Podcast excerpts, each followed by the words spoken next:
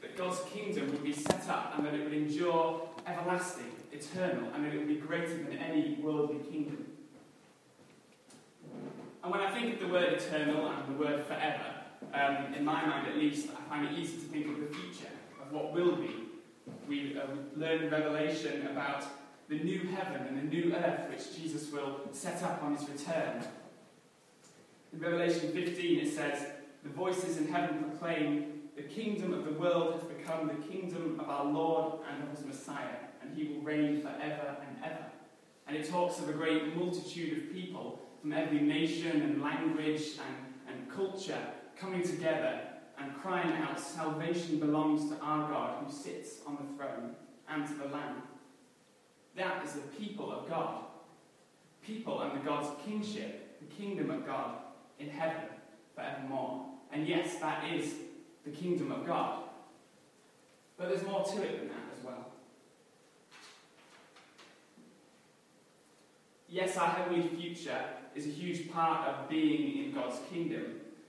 But kingdom life is more than just what will be, it is what is today. It's more than just the future, new earth, and new heaven. Kingdom life is here and now.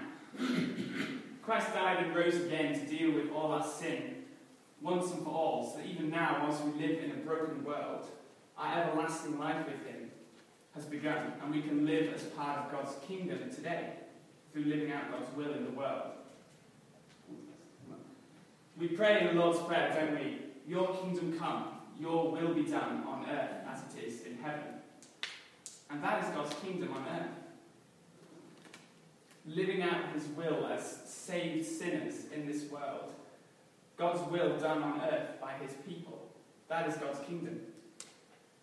Jesus said to his disciples, You do not belong to the world, but I have chosen you out of the world.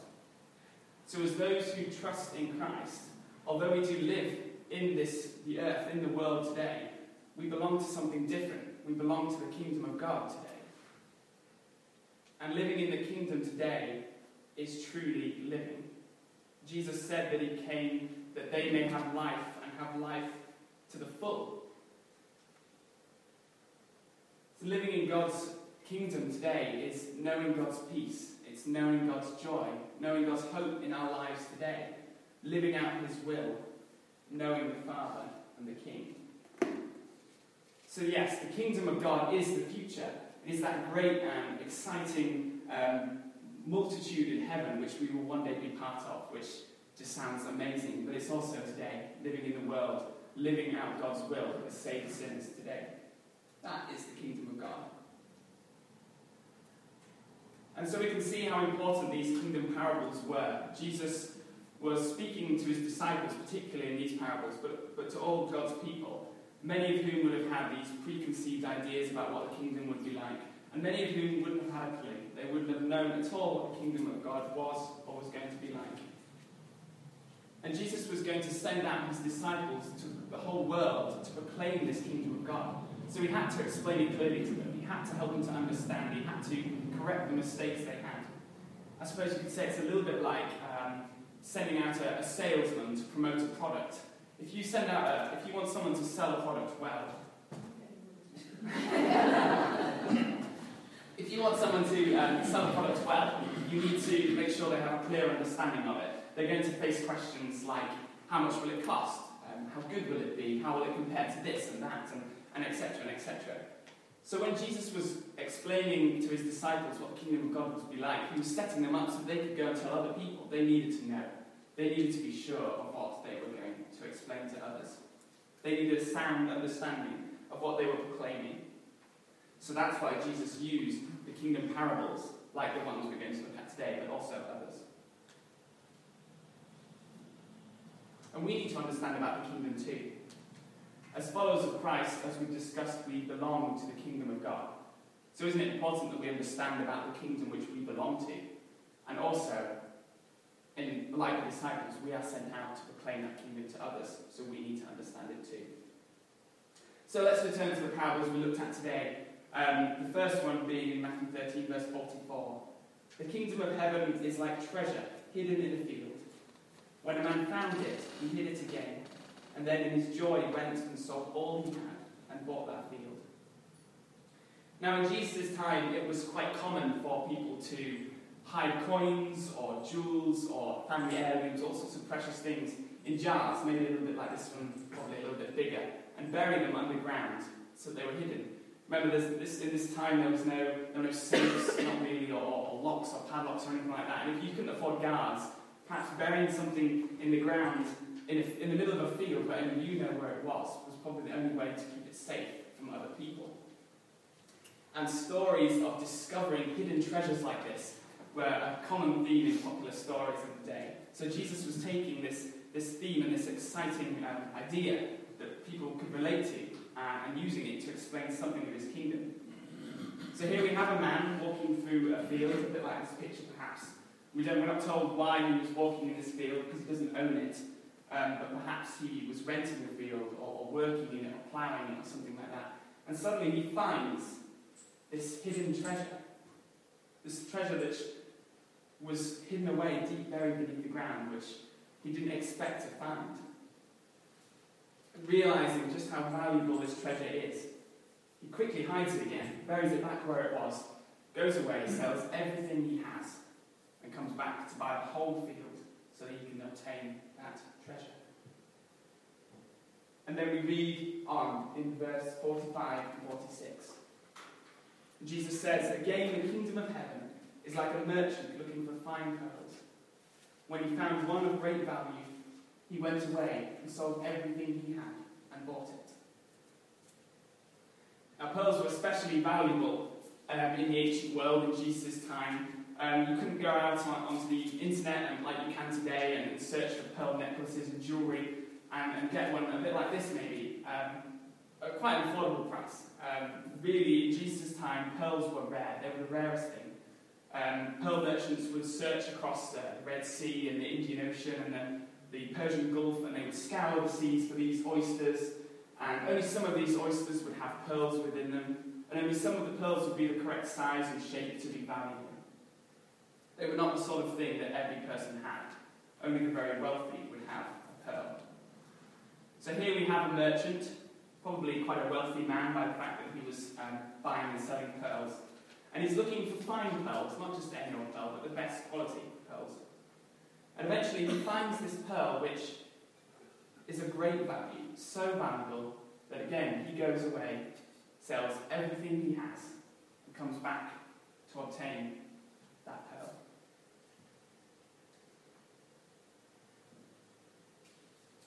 So the disciples are sitting and listening intently to Jesus as he tells them these stories which they can relate to. And as he talks, a look of, of surprise and confusion appears on their faces as no doubt I've said they, they would have had preconceived ideas about what the kingdom was like. As Jesus explains these parables, these kingdom parables, there are truths which are not what the disciples were expecting at all. Firstly, the kingdom would be available to all people, both the poor, like the man searching through the field and, and finding the hidden treasure, but also the more esteemed, like the pearl merchant, the wealthy, but not only that, the kingdom is available both to those who were diligently searching for it, the pearl merchant searching for the finest pearls, but also to those who just happened to step across it and find it. Those who perhaps were apathetic to God, who didn't have any idea about God before, and then they find this treasure, this kingdom of God, and they're welcomed into it. The kingdom is available to all, and that's not necessarily what the disciples were expecting. Then in the parable of the hidden treasure, which we've just gone through, the kingdom is described, as I say, as hidden. Now, the disciples would have been expecting this kingdom to have been obvious to everyone, at least all of the people of Israel at the time. When it comes, everyone would see it and recognize it and know its value. But Jesus says, no, that's not the way. Not everyone would recognize it. Yes, there would be those who would find it and embrace it and recognize its value, but some would just step and walk straight past it, oblivious to its value. And in an earlier parable, um, which we haven't read this morning, but describes something of the kingdom, Jesus described the kingdom as like a mustard seed. Now, the disciples were expecting this kingdom to come in all its magnificence immediately and, as I say, be obvious to all. But Jesus said, no.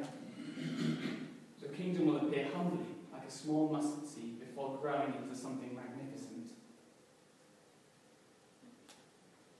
But then on their faces, there's this changed look from confusion and surprise to awe as the disciples realize the extent of what Jesus is saying in these parables, in these simple stories. The crux of the teaching here, the thing that Jesus really wants them to understand, that this kingdom, this kingdom which will come humbly like a mustard seed, this kingdom which will be available to all but hidden to many, this kingdom is the most valuable thing in the whole world. Jesus shows us that the kingdom of heaven is like a treasure which is infinitely more valuable than anything in the world, like a priceless pearl, and that belonging to this kingdom is the most important thing in the whole of life. The thing which once found further searching is futile and pointless because nothing can compare to it. Being in a loving relationship with Jesus Christ, in a loving relationship with the Saviour of the world. Jesus explaining that Christ is all that we need. Now, as you've heard and, and watching the video, and I'm really glad you could see that video, uh, this week we've been, at Holiday Club, we've been treasure seekers. Um, and unfortunately, I haven't got a picture with the kids in, but you can see from just the craziness going on with the leaders how much fun we had. Um, yeah, we were working with these children to look at how Jesus is our treasure. On Monday, we talked about how the, the fact was Jesus is treasure, and we talked about the story of the parable which we're talking about today. On Tuesday, we talked about Jesus is a gift and how his love cannot be earned by anyone. We talked about the story where the disciples were arguing amongst themselves as to who would be loved most by God, and Jesus said, No, my love is a gift to you. On Wednesday, we talked about how Jesus is a friend and how he's only the best friend that we can have, a friend worth following. On Thursday, how Jesus is enough, enough for us all no matter what struggles we're going through or difficulties, that Jesus is all we need. And on Friday, about how Jesus is a forgiver, that there's nothing that we can do that he cannot forgive, and that will, that will stop him from loving us. But ultimately, the theme throughout the week was that Jesus is the most special treasure and worth seeking more than anything else, the greatest thing in our lives. About two weeks ago, I was uh, doing a little bit of kids' work in at the Keswick Convention, which I'm sure many of you have heard of. And I had a, an encounter which really reminded me and humbled me, humbly reminded me of this truth. I was chatting with a, a little girl, and she must have been about 10 years old, called Eleanor. And we were in one of the uh, evening sessions where we'd just done some teaching and we were playing some crazy, stupid games um, and having a lot of fun. And she came up to me and she was asking me some questions, um, which I'll be honest, I found quite challenging to answer. And we were discussing the fact of how God forgives everything we've done and everything we do today and everything we will do, and how there's nothing we can do that separates us from His love. And during that discussion, there was this moment when her face lit up, and something had clicked in her understanding, something that she'd been taught that week clicked, and she said, That means that knowing Jesus is the best thing. And I was in absolute awe. I took a step back and I couldn't believe it at how God's power had been at work in her so that even at so young she grasped something of that amazing truth which this parable sums up. A glimpse of what Jesus meant when he said that to enter the kingdom of God we must have faith like children. That amidst all the complexity of the world, everything going on, she had glimpsed and grasped the fact that knowing Jesus and being part of his kingdom is the best thing.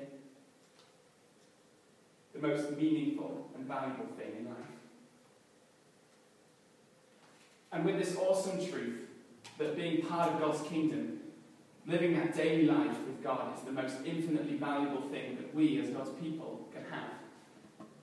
We come to the other side of the coin as we realize that there's a second truth that Jesus was explaining to his disciples through this parable. That with recognizing the infinite value of the kingdom of God comes the cost of discipleship. You see, what makes the men in these parables so remarkable and so different is that when they find the valuable treasure, and when they find the infinitely valuable priceless pearl, they don't just try to get them for as cheap as they can. There's no, Jesus doesn't talk about any bartering going on there. The pearl merchant isn't trying to, to wheedle his way into getting that pearl for as little as he can. And the man with the treasure doesn't seem to try and get buy the field for as cheap as possible. No, no. Both men recognize that something so valuable is worth that all a person has and more. And they risked everything and sold all that they owned that they might obtain it. They had a change of life and attitude, and they gave everything for the treasure. So when we discover the infinite value of being part of God's kingdom, we have a choice to make, like the man in the field and like the pearl merchant. We can see this treasure of infinite value and we can decide to ignore it and continue our lives as we once did. Or we can see that God's kingdom, full of peace and love and forgiveness and freedom and hope, and we can want that more than anything else. Now, Jesus isn't saying here that we need to go away and sell everything we have, or that there's a fee to enter the kingdom of heaven, because that fee is more expensive than we can imagine, but it was paid through Christ's blood for us. We can't earn belonging to the kingdom, and we don't have to go away and give up everything we own. But the truth is that we should be willing to. To be part of that kingdom, we should be willing to give up everything for God's kingdom. Jesus was showing his disciples that nothing compares in value to the new life of being part of God's kingdom. And we should be ready to sacrifice all our possessions, our relationships, our dreams and plans, everything to be part of it. It's quite an inspiring response, I think you'll agree, of total abandon and complete surrender. Living out this verse, which Jesus says in Matthew, 6, Matthew chapter 6 Seek first his kingdom and his righteousness, and all these things will be given to you. I don't know about you, but when I hear of such sacrifice, I get quite an uncomfortable feeling within me of wondering whether I would ever be willing to do that, or whether I'm willing to give up everything for Jesus, to be part of God's kingdom. And it reminds me a lot of the story of the rich man, um, which we read about in Matthew. I'm sure you may be familiar with, but I'll read through it um, to recap that, that story. It's in Mark 10. As Jesus was starting out on his way to Jerusalem, a man came running up to him, knelt down, and asked, Good teacher, what must I do to inherit eternal life? Why do you call me good? Jesus asked. Only God is truly good. But to answer your question, you know the commandments. You must not murder, you must not commit adultery, you must not steal, you must not testify falsely, you must not cheat anyone, honor your father and mother. Teacher, the man replied, I've obeyed all these commandments since I was young. Looking at the man, Jesus felt genuine love for him. There is still one thing you haven't done, he told him. Go and sell all your possessions and give money to the poor, and you will have treasure in heaven. Then come, follow me. At this, the man's face fell, and he went away sad, for he had many possessions. I wonder, what is the kingdom worth to us? Whether we've been a follower of Christ for many years, or whether we are new to, to faith in Jesus, do we truly seek first the kingdom of heaven? With so many things tugging to take priority in our lives, can we honestly say that we are willing to give up everything for our relationship with Jesus? And Jesus says that we need to see the true value of the kingdom and be ready to give up everything for it. Now, it's important to remember here that Jesus wasn't saying this to his disciples or to us to, make them feel bad about themselves, because no doubt they had that same uncomfortable feeling which sometimes we feel when we hear such sacrifice and such abandon. And he wasn't saying this to make them go away and think, oh, I can't, I can't do that. No, he was calling them to a new way of living, to show them that no matter what we value in life, we, no matter what value we give to things, whatever they may be, none of it compares to life with him. So in the journey of life, it's full of ups and downs, we're called each day to surrender all to Jesus. And we don't get this right all the time. We're human. We make mistakes. We, of course, we make the mistake of letting other things take priority. But let's remember that every day we have a new start, a new opportunity to recognize the value of God's kingdom and be willing to abandon all to be part of it. So, what can help us in this effort to be willing to give up everything for God's kingdom? Because it's certainly easier said than done, isn't it? Well, I want to return to the parable one last time, the, the first parable, verse 44, and notice the man's response in finding the hidden treasure which enables him to give up everything for it. Verse 44 The kingdom of heaven is like treasure hidden in a field. When a man found it, he hid it again, and then in his joy went and sold all he had and bought that field. In his joy he went and sold all he had and bought that field. You see, as the man recognizes the infinite value of the kingdom, he's overwhelmed with joy. He's overwhelmed with gladness and hope and happiness. And because of that, he sets off and gives up everything he has. Giving up everything wasn't a burden for him. It wasn't something which he was tugging, and tugging at and thinking, oh, should I give up everything now? He was so overwhelmed with joy. And that was his motivation. There's a quote by a man named William Hendriksen about this parable, which I thought um, sums up this point quite well.